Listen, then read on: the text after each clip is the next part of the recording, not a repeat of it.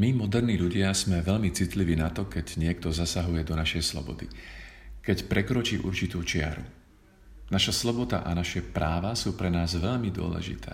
Neraz sa na ne dôrazne odvolávame. Poukazujeme na určité pravidlá, ktoré majú chrániť náš život. Chceme si robiť, čo uznáme za vhodné a práve preto, že si chceme chrániť svoje práva, právnici majú plné ruky práce. Na jednej strane Neznášame zákon, lebo sa nám zdá, že nás obmedzuje a zároveň sa naň odvolávame, aby nás chránil. Čo nám dnes hovorí písmo o zákone?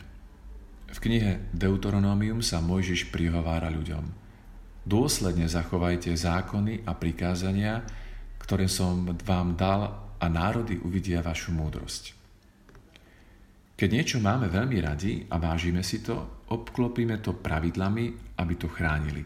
Zamyslíme sa na chvíľku nad športom, ktorý je v našej krajine taký populárny a dokáže nás tešiť a povzbudiť. Hokej, futbal, cyklistika. Má svoje pravidlá, svoje zákony. Často stovky pravidiel, zákonov a zákazov. Neraz za nedodržanie pravidiel strhávajú body, nariadia penáltu, trestné strieľanie či vylúčenie.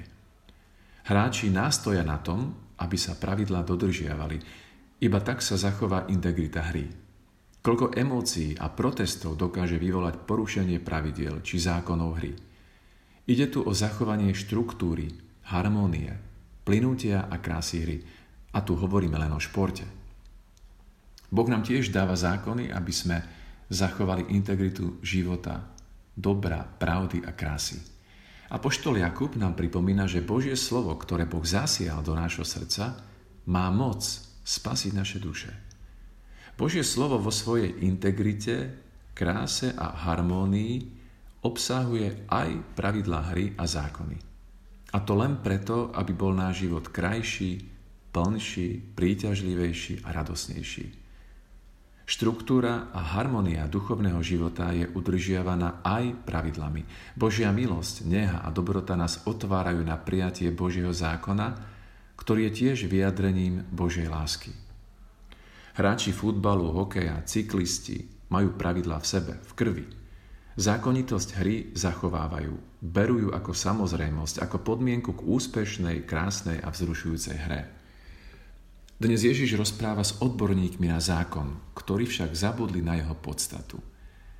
Títo právnici, odborníci na zákon alebo zákonníci, ako ich nazýva písmo, postupne pridávali k Božiemu zákony, zákonu svoje vlastné predpisy, na ktorých bazírovali viac ako na tom, čo povedal a vyžadoval Boh.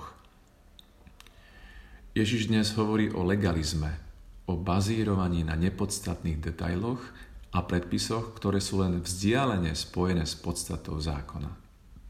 Spomínam si na jeden film o pápežovi Piovi XII.